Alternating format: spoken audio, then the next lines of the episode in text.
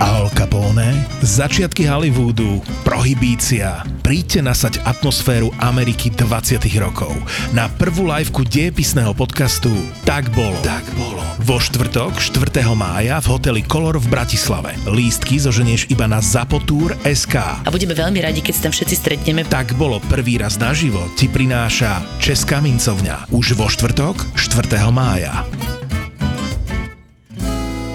Všetky podcasty ZAPO sú nevhodné do 18 rokov. A vo všetkých čakaj okrem klasickej reklamy aj platené partnerstvo alebo umiestnenie produktov, pretože reklama je náš jediný príjem.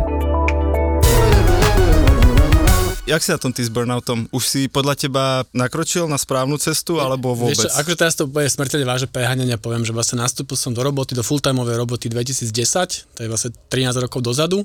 Si mal 12? To som, takmer, takmer. A neviem, koľko som mal, 23, 24. V podstate prvé 4 roky som mal dve roboty, ešte doktorantúru a robotu a potom som robil v podstate veľkej korporácii, a teraz mám vlastnú agentúru za celých 13 rokov som nikdy nemal dlhšiu dovolenku ako 5 dní. Mm. Bol som párkrát na týždeň, akože takže raz ročne, aby som nekecal, raz ročne na 5 dní na dovolenku. Teraz sa chváliš, či ste Hej, som sa spýtať, no či si hrdý na seba. A teraz, a teraz chcem povedať, že, že naozaj, že robím pomerne veľa, ale nikdy v živote som sa necítil ani len, že by som povedal, že možno idem k burnoutu ako ja fakt ráno stávam s tým, že sa teším do roboty. A teraz akože vyslovne, že je niečo so mňou zle, lebo moja ten, keby, že ten hate toho burnoutu, keď pramení asi klasicky z toho sebohodnotenia, že si hovorím, koľko za 13 rokov, fakt robím každý deň 10-12 hodín, nechodím na dovolenky a necítim sa absolútne, že by som mal mať nejaký burnout. Vieš, ak sa teším, keď ti túto pasáž raz pustím. Ale áno, akože a nie, dobre, že by som ti to prijal. Chápem, len ti hovorím, že akoby takto to cítim teraz a preto to hejtujem mm-hmm. troška. Ale počkaj, nie, že by som ti to prijal. Hej, ja, ja úprimne verím, že to sú ľudia, ktorí dokážu prejsť aj bez burnoutu svojou úspešnou mm-hmm. kariérou, ale ja si myslím, že ešte tam nie si. Že, že to príde. Stačí počkať. Toto je úplne, neviem, nebudem ti dávať takéto akože nepríjemné provostva.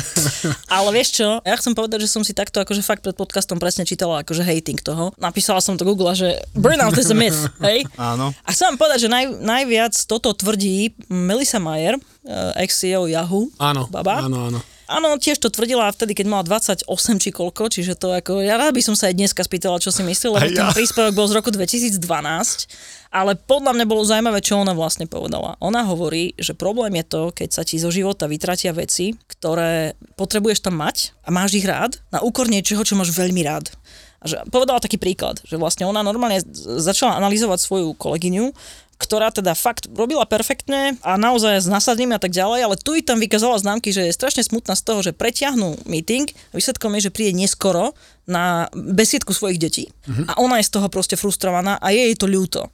A vlastne ona teda, aby som to skrátila, hovorí Melissa Mayer, že problém je v tom, že vlastne ty dopustíš, aby nejaká vec, ktorá ťa veľmi baví, vytlačila nejakú, ktorá ťa tiež baví a potrebuješ ju na rovnováhu. Mm. Že potrebuješ akoby, že viac vecí, čo ťa bavia a nesedí všetko na jednu kartu. To hovoríš. Že nemáš ano. všetko sa iba na svoju robotu, ale že máš mať napríklad nejaké hobby alebo aj venovať sa rodine a tak ďalej, aby to nebolo, že keď v robote sa nedarí, tak vlastne všetko, celý život máš v riti. Jede len to, že sa nedarí, ale ty keď systematicky každý deň sa rozhoduješ, pretože niečo je iné dôležité a to, čo je tiež dôležité, vlastne je nedôležité, lebo vieš, kedy to je nedôležité, keď tomu nedáš pozornosť. A ty keď systematicky tomu decku upieraš pozornosť, tak ja minimálne ako matka ti môžem povedať, že to je hrozné. Lebo ty normálne každý boží deň si uvedomíš, že decko ti rastie a ty už to nestihneš. Mm-hmm. Čiže keď kvôli robote toto niekto robí, tak má parádne akoby založené na vyhorenie.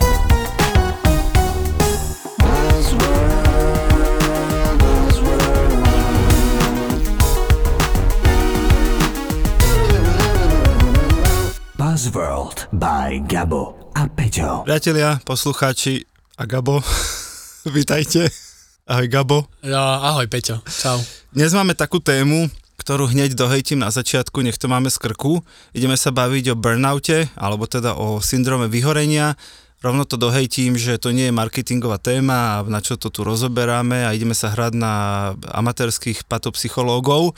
Ale pozor, ja začnem hneď údajom. 70% ľudí, ktorí pracujú v marketingu, majú potenciál vyhorieť, alebo teda väčšinou vyhorejú. 70% kamo, takže sa nás to týka viac ako sme si mysleli. No ja som sa tiež akoby chystal hejtovať, ale toto musím zase povedať, že naozaj, že, že podľa mňa téma burnoutu práve v marketingu a v komunikácii akože že súvisí s tým marketingom a komunikáciou práve preto, že podľa naša robota je naozaj, že nehovorím, že jediná, ale jedna z takých top, kde sa ti toto môže stať. Takže ja som úplne v pohode s tým, že to budeme rozobrať v marketingovom podcaste. Dobre, a ty si teda hovoril, že burnout je mýtus a nie je to pravda. To si mi povedal, keď som chystal tému a že tomu neveríš, tak som sa tešil, že budeš konečne proti. Ale áno, budem, ale takto, že to zase si ma úplne posunul na kraj, ale kvôli číslam sledovanosti, ale, ale, ale point tak my inak, máme iba počúvanosť, inak, hej?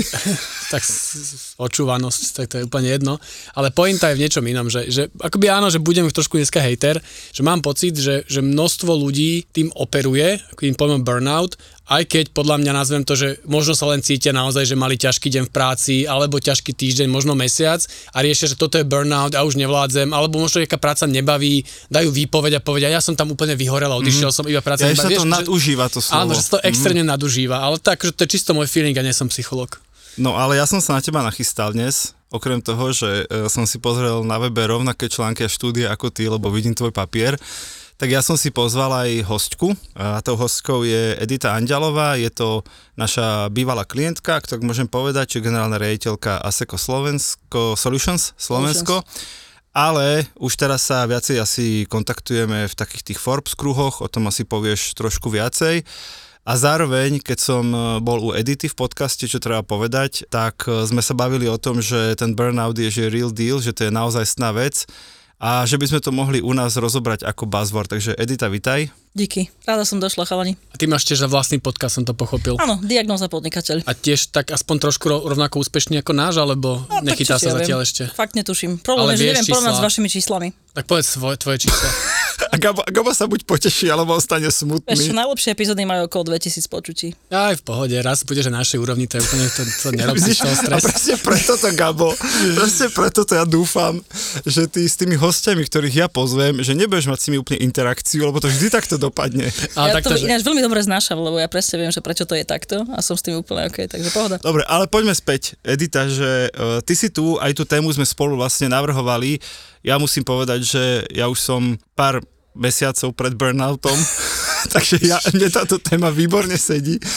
Ty si povedala, že aj si, aj si pár burnoutov videla, aj si si niečím takým menším prešla a už teraz teda sa venuješ možno takejto postkorporátnej kariére, tak možno začneme tým, že či burnout je real deal, či je to naozaj, alebo, alebo si taký ten skeptik ako Gabo, že každý stres v práci niekto pomenuje burnout, aby bol moderný tak akože rozhodne je to slovo nadužívané a to je strašná škoda, lebo potom, keď to ľudia naozaj majú, tak vlastne o tom vôbec nevedia hovoriť. Čiže to je to akože podľa mňa prvý problém. Ale takýchto problémov máme akože aj s inými slovami, podľa mňa veľa. Vy máte fasa názov, počúvate chalani, že buzzword. Lebo buzzwordov je podľa mňa plná realita, hej. A tým pádom naozaj potom vtedy, keď naozaj treba pomôcť a keď naozaj ide o veľa, tak uh, tí ľudia často akože ani radšej to nechcú povedať, hej. Takže za mňa je burnout určite reálny a má fázy ale a každý má svoju jedinečnú skúsenosť. Ten najväčší problém podľa mňa je v tom, že to nevieš úplne akože strčiť do jedného boxu.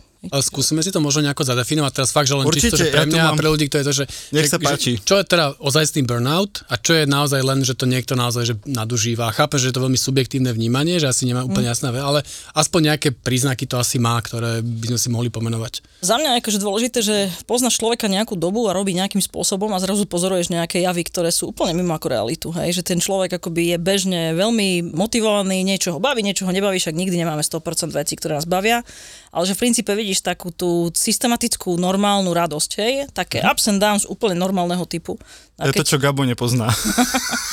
ale fakt, že každý máme nejakú povahu, ale proste, že je tam nejaké typické chovanie. No a teda, keď systematicky vidíš niečo iné, a negatívne a to môže mať také fázy, že vlastne človek je veľmi ostrý, hej, alebo každý problém vyzerá rovnako že prídeš za ním s tým, že treba napísať mail a, a reakcia je rovnako hrozná, ako že treba e, proste predať niečo za 5 miliónov, tak e, to treba podľa mňa spozornieť. Ale to som strašne vyťahol len takú jed, jeden jav, hej, že tých javov je viac. To hovoríš z pohľadu keby externého, že ako ano. si všimnúť možno nejakom ten burnout a ako by som si na sebe všimol, že toto nie som len vystresovaný a už mám plné zuby môjho šéfa, ale naozaj mám burnout. Akože blbá fáza je podľa mňa, keď začneš mať také stavy, že si to rátaš za sebou a vlastne máš problém nájsť deň, kedy sa zobudzáš tak, že chceš vstať z postele. A že chceš ísť do tej práce. Že chceš ísť do tej roboty, mm-hmm. alebo čo, čo, už nemusíš do prá- ísť do práce. To môže byť tak, že ty už vlastne hlavne keď si dosť seba vnímavý, ty už vidíš, že vlastne každá interakcia ti robí problém, že by si sa najradšej schoval pred všetkými a akože tak niekde, ale že nie, nie dneska, nie chvíľku, mm-hmm. nie v nedeľu, ale že nonstop sa to opakuje. Mm-hmm. A ty znova a znova sa každé ráno rozhoduje, že čo ti švitorí, tak vstaň a chod, nie? Veď, veď o čo ide, veď, veď háda máš nejakú odolnosť, nie? Tak to si myslím, že to je akože prvá vec, ktorá je veľmi vážnym signálom. No ja tu mám aj odbornú literatúru, ja som teda známy v tomto podcaste, že vždy prinesiem tú akademickú mm-hmm. časť toho celého. www.google.com No dovol, toto je z Wikipédie, áno. no prosím vás, uh, syndrom vyhorenia, opísal ho Herbert Freudenberger. to si potreboval vedieť. Áno, áno. Už v roku 1974, to nie je, že tuto pár mileniálov akože nezvláda svoju prácu, tak to vyhlásia za burnout a odídu na Bali. 74 a teda má rôzne definície, napríklad strata profesionálneho alebo osobného záujmu mm-hmm. u nejakej profesie, vyhorenie ako výsledok procesu, v ktorom ľudia veľmi intenzívne zaujatí určitou úlohou strácajú svoje nadšenie. Presne ako Edita povedala, hej, že keď keď niečo robíš veľmi mechanicky, a, a nie že jeden deň, druhý deň, ale proste kontinuálne niekoľko týždňov, niekoľko mesiacov ťa to nebaví a vlastne sa musíš premáhať, aby si to vôbec spravil tú vec, vrátanie veci, ako je napísanie mailu, tak to tam určite padá. No ide o stav psychickej vyčerpanosti a pozor, vyskytuje sa obzvlášť pri profesiách obsahujúcich prácu s ľuďmi, čo mu úplne rozumiem. Ešte by som tak akože to dala, Peťo, že dôležité je, že predtým ťa to extrémne bavilo a že si systematicky trvalo prinášal pridanú hodnotu a bol si proste normálne platný člen týmu a, a že vôbec to nechápeš vlastne vnútri seba, že čo, čo to je. A tu si mi vlastne nabila na tú moju otázku, je, že či burnout môžu mať iba ľudia, ktorí pre tú prácu predtým boli nadšení a mali ju radi. Lebo poviem príklad, že teraz ja nechcem nejaké povolanie, ale že keď si Myslíš, vy, vyho, vyhoretý, znudený Nie, keď si nejaký úradník, ktorý naozaj len, že preklápa papier z jednej strany na druhú a vlastne nikdy ťa to nebavilo, nikdy si nechodil s nadšením do práce, tak ako môže mať aj takýto človek burnout, alebo naozaj, že to zasahuje viac menej ľudí, ako sme my s Peťom, ktorí sme úplne nadšení a milujeme svoju robotu a žijeme preto, ale o to viac potom sme náchylnejší ten burnout dostať. Ja hlavne, ja mám len vlastnú skúsenosť, čiže ja úplne neviem, že či som ja na toto odborník, ale rozhodne sa mi zdá z toho, čo som si načítala a navnímala, keď som to potrebovala pochopiť, že sú ľudia, ktorí sú na to náchylnejší, Nachylnejší sú presne tí, ktorí sú akože s veľkou vervou idú do veci, veľmi sa do toho položia, záleží im na tom, často teda aj nie kvôli peniazom, hm. ale kvôli takým, takému vyššiemu zmyslu, hej, že vlastne tie profesie, ktoré sú systematicky v strese a súčasne systematicky v hype, tam to teda hodne, hodne hodne No hrozí. a marketing asi je podľa mňa jedna z takých Úplne. oblastí. To je, je to akože agentúrny mám... svet je podľa mňa dokonalý na toto. Mm. Ináč, ináč agentúry, nechcem, že by som teda sa považoval za obeď systému, ale, ale ešte v marketingu je podľa mňa kategória ľudia v agentúrach, mm. to je ešte, že plus 5% by som si tak dal, akože seba, seba kriticky k dobru. Buzzworld. Gabo, stále máš šancu.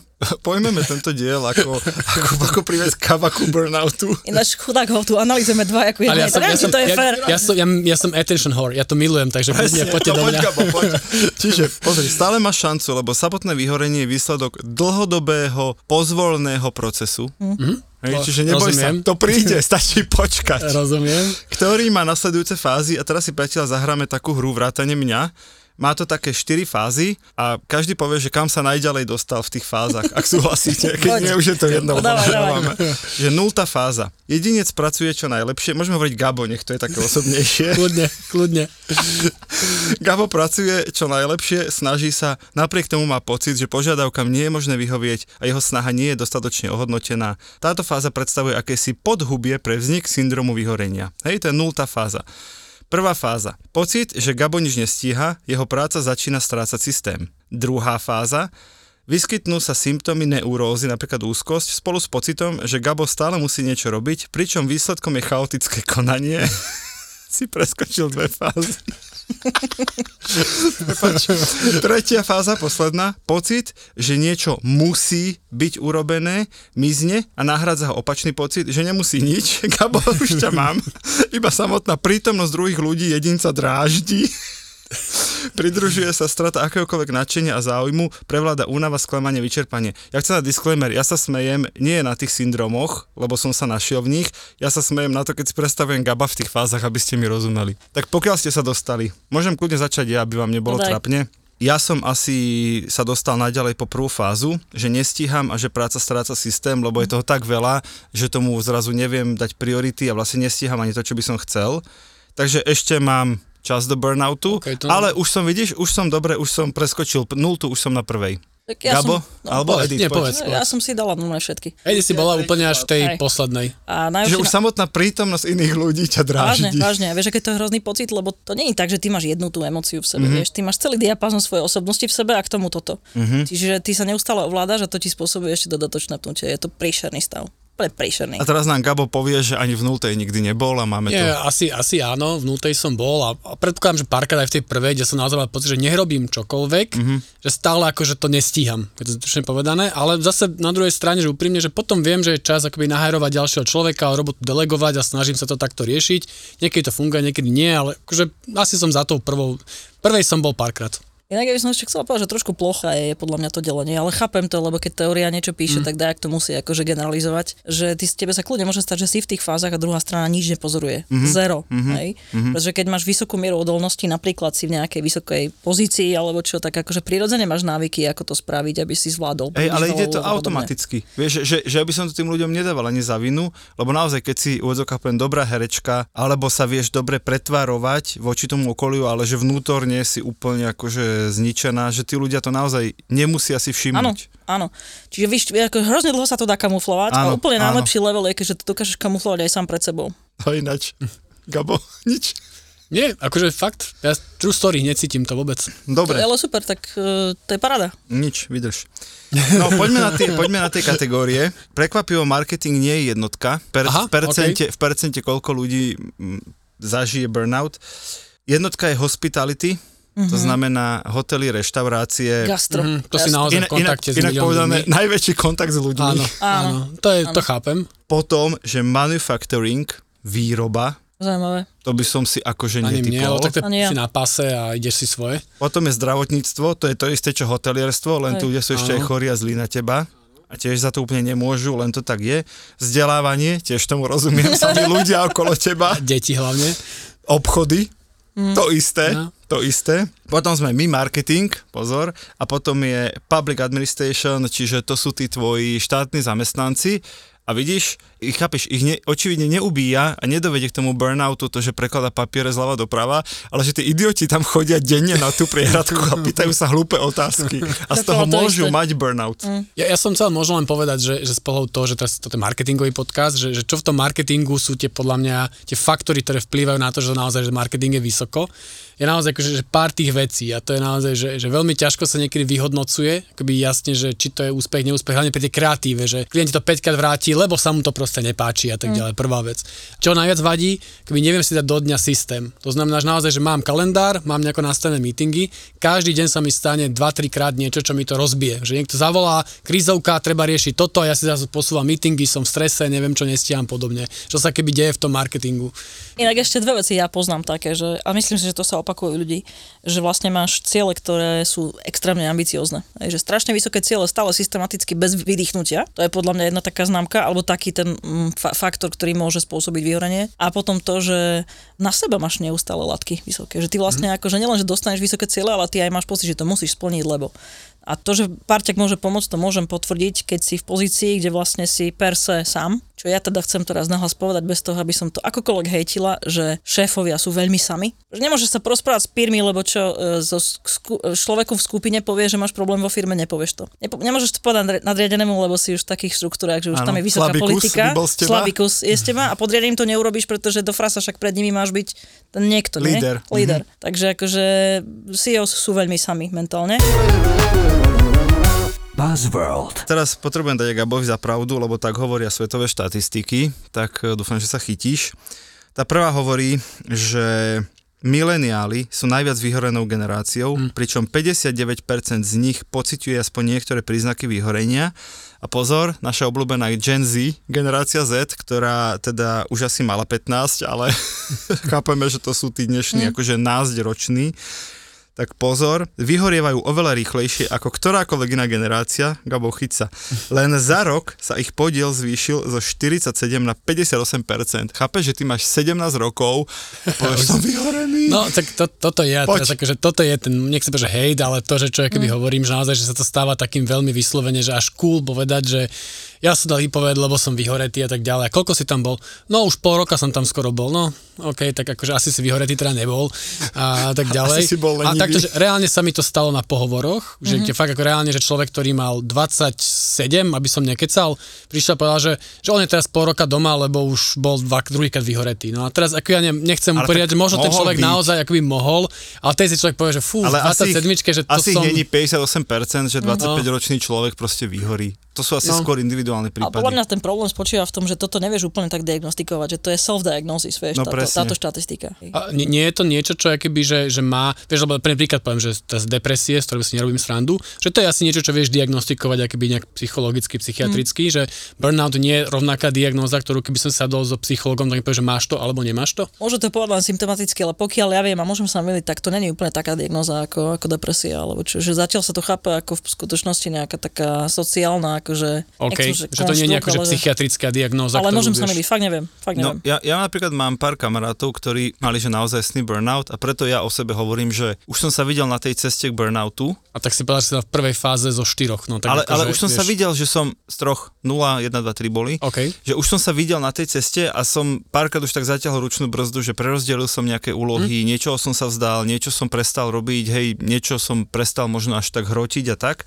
Ale mám kamarátov, ktorí tam boli a oni napríklad hovorili, že nevieš to popísať, ale že ty ráno vstaneš a ty fyzicky nevieš z tej postele vstať. Ale fyzicky, nie že mne sa nechce. A normálne sa nevieš akože zodvihnúť z tej postele, alebo že sedeli akože v chodbe pri dverách, obutí a nič.